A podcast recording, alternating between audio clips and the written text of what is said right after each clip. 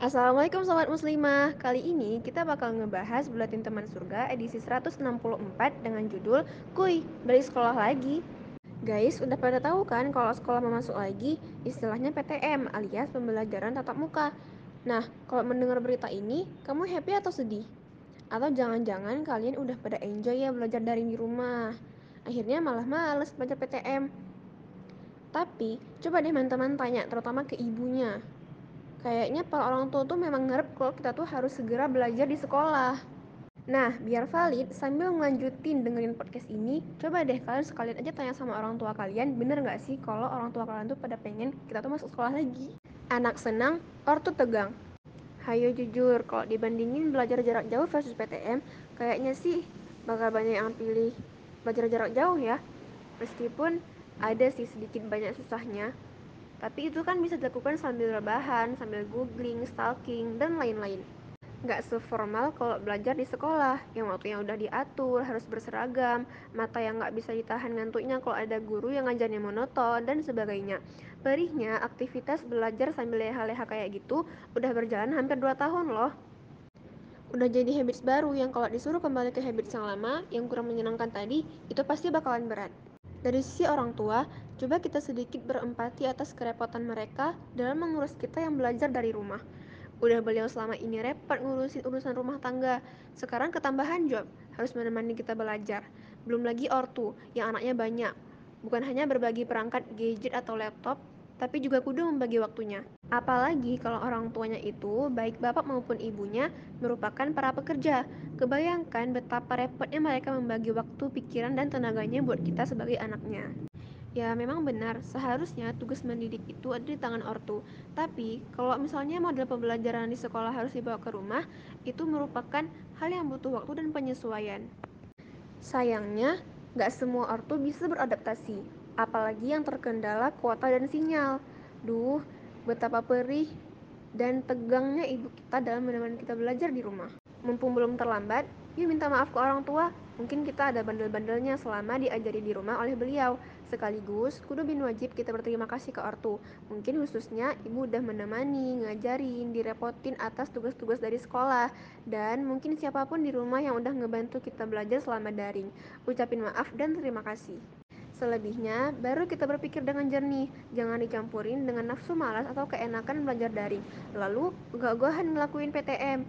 Ya, meskipun kita nggak tahu apakah kebijakan PTM akan jadi berlangsung secara menyeluruh, karena mengingat wacana belajar di sekolah ini sebenarnya udah pernah disampaikan dari tahun kemarin.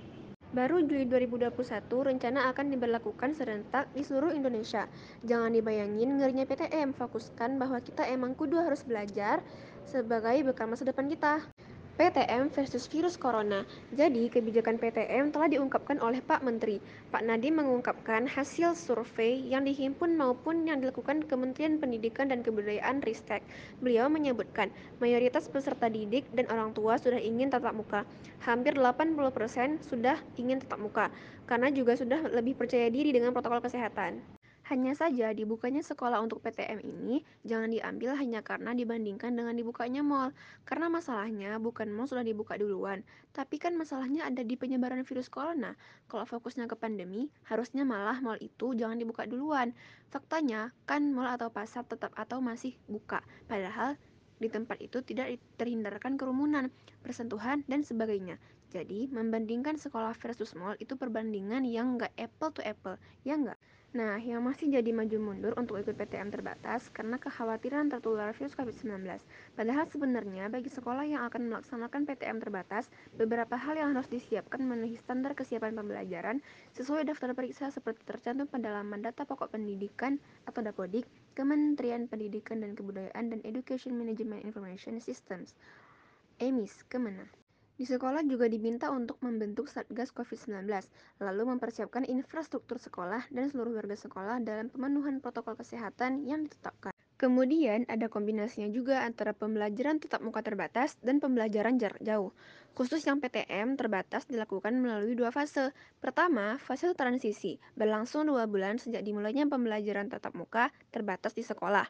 Kedua, fase kebiasaan baru setelah masa transisi selesai, maka pembelajaran tatap muka terbatas memasuki masa kebiasaan baru. Pas Masa transisi bulan pertama keterisian 50% dan bulan kedua keterisian siswa 100%, maksimal 18 anak per kelas. Nah, kalau prosedurnya sudah sedemikian rupa, secara ikhtiari sudah cukup aman, tapi kayaknya sih masih saja tetap ngeri-ngeri sedap dengan virus corona.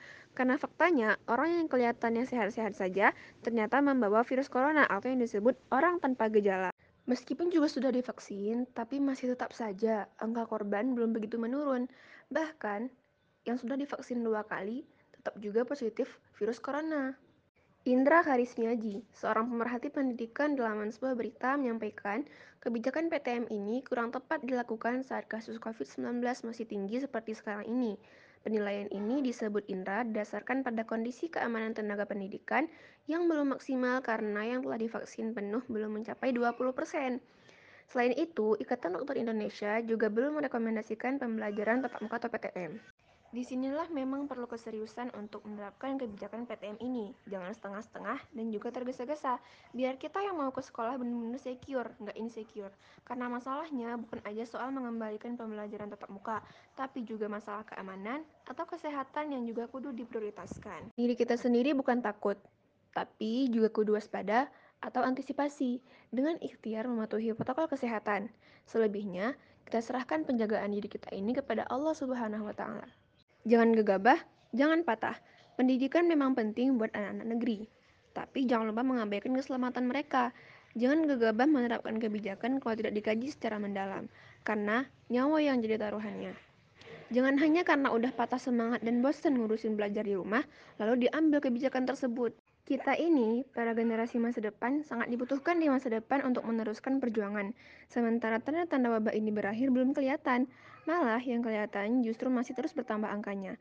Maka sekali lagi, situasi kayak gini, keselamatan jiwa jangan sampai dinomor duakan. Jangan malah mengutamakan kehidupan ekonomi. Iya, kita memang butuh makanan, tapi cara mencari makannya juga kudu diperhatikan. Bukan lantas demi alasan memulihkan ekonomi lalu mal dibuka. Kita ini pada generasi masa depan sangat dibutuhkan di masa depan untuk meneruskan perjuangan. Sementara tanda-tanda wabah ini berakhir belum kelihatan. Malah yang kelihatan justru masih terus bertambah angkanya. Maka sekali lagi, situasi kayak gini, keselamatan jiwa jangan sampai dinomorduakan. Jangan malah mengutamakan kehidupan ekonomi. Ya, kita memang butuh makan, tapi cara mencari makannya juga kudu diperhatikan. Bukan lantas demi alasan memulihkan ekonomi, lalu mal dibuka. Inilah yang disebut cara pandang kapitalisme, yang mementingkan aspek ekonomi saja. Kalau memang tulus mau menyelesaikan masalah, protokol kesehatan dijaga ketat, dikasih vaksin yang tokcer, baru sekolahnya dibuka. Jangan malnya dulu yang dibuka. Tapi, kalau kebijakannya setengah-setengah, apalagi sampai menyebut-nyebut tempat ibadah macam masjid sebagai kluster yang berpotensi penyebaran virus, itu mah udah kelewatan. Masjid minta ditutup atau social distancing. Nah, gimana dengan pasar, mall yang terjadi kerumunan di situ? Sebetulnya, kebijakan PTM tetap masuk akal. Tentu, jika dibarengi oleh penertiban tempat-tempat keramaian yang lain seperti mal-mal, pasar-pasar, bandara, stasiun, terminal, dan lain-lain. Faktanya, banyak di antara tempat-tempat tersebut yang notabene jauh lebih ramai daripada masjid dibiarkan tetap normal, tidak benar-benar ditutup atau ditertibkan, dan diterapkan protokol yang ketat. Umur generasi peradaban. Sekali lagi, Keberlangsungan umur generasi ini menjadi penting untuk jadi bahan pikiran kita, karena ancaman pandemi yang belum berakhir bahkan akan semakin menjadi-jadi kalau kita emang nggak serius menanganinya. Di buletin ini, di awal-awal pandemi ini terjadi, udah pernah disinggung gimana secara umum mencegah biar penyebaran virus nggak semakin melebar. Dalam Islam, keselamatan nyawa manusia harus didahulukan daripada aspek yang lain, termasuk ekonomi. Makanya, Islam pun punya solusi mengatasi pandemi. Bahkan dengan syariah Islam, wabah akan lebih mudah diatasi dan dikendalikan tanpa mengganggu syiar Islam dan ibadah kaum muslimin. Nyawa manusia bisa terselamatkan, ekonomi juga tetap bisa terjalan. Jika kalian mendengar wabah di suatu wilayah, janganlah kalian memasuki wilayah itu. Jika terjadi wabah di tempat kalian berada, janganlah kalian keluar dari wilayah itu.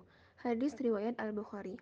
Janganlah kalian mencampurkan orang yang sakit dengan yang sehat. Hadis riwayat Al-Bukhari. Untuk menerapkan petunjuk Rasulullah SAW itu harus dilakukan dua hal. Pertama, jaga jarak antar orang. Kedua, harus diketahui siapa yang sakit dan siapa yang sehat. Jaga jarak dilakukan dengan physical distancing seperti yang diterapkan oleh Amr bin Ash dalam menghadapi wabah ta'un umwas di Palestina dan itu berhasil. Adapun untuk mengetahui siapa yang sakit dan yang sehat, harus dilakukan treaty, tes, treatment, tracing.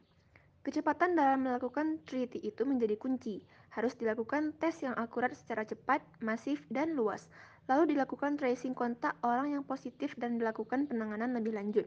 Mereka yang positif dirawat secara free ditanggung negara. Tentu semua itu disertai dengan langkah-langkah dan protokol kesehatan lainnya yang diperlukan.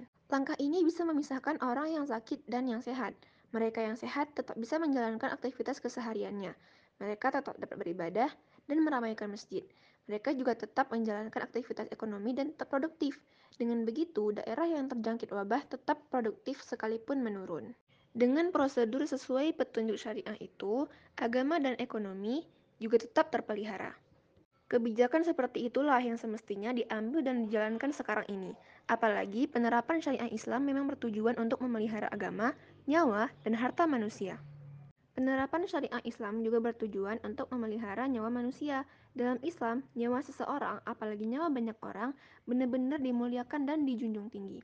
Menghilangkan satu nyawa manusia disamakan dengan membunuh seluruh manusia.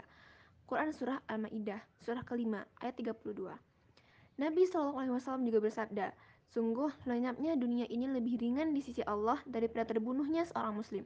Hadis riwayat An-Nasai, At-Tirmizi, dan Al-Baihaqi.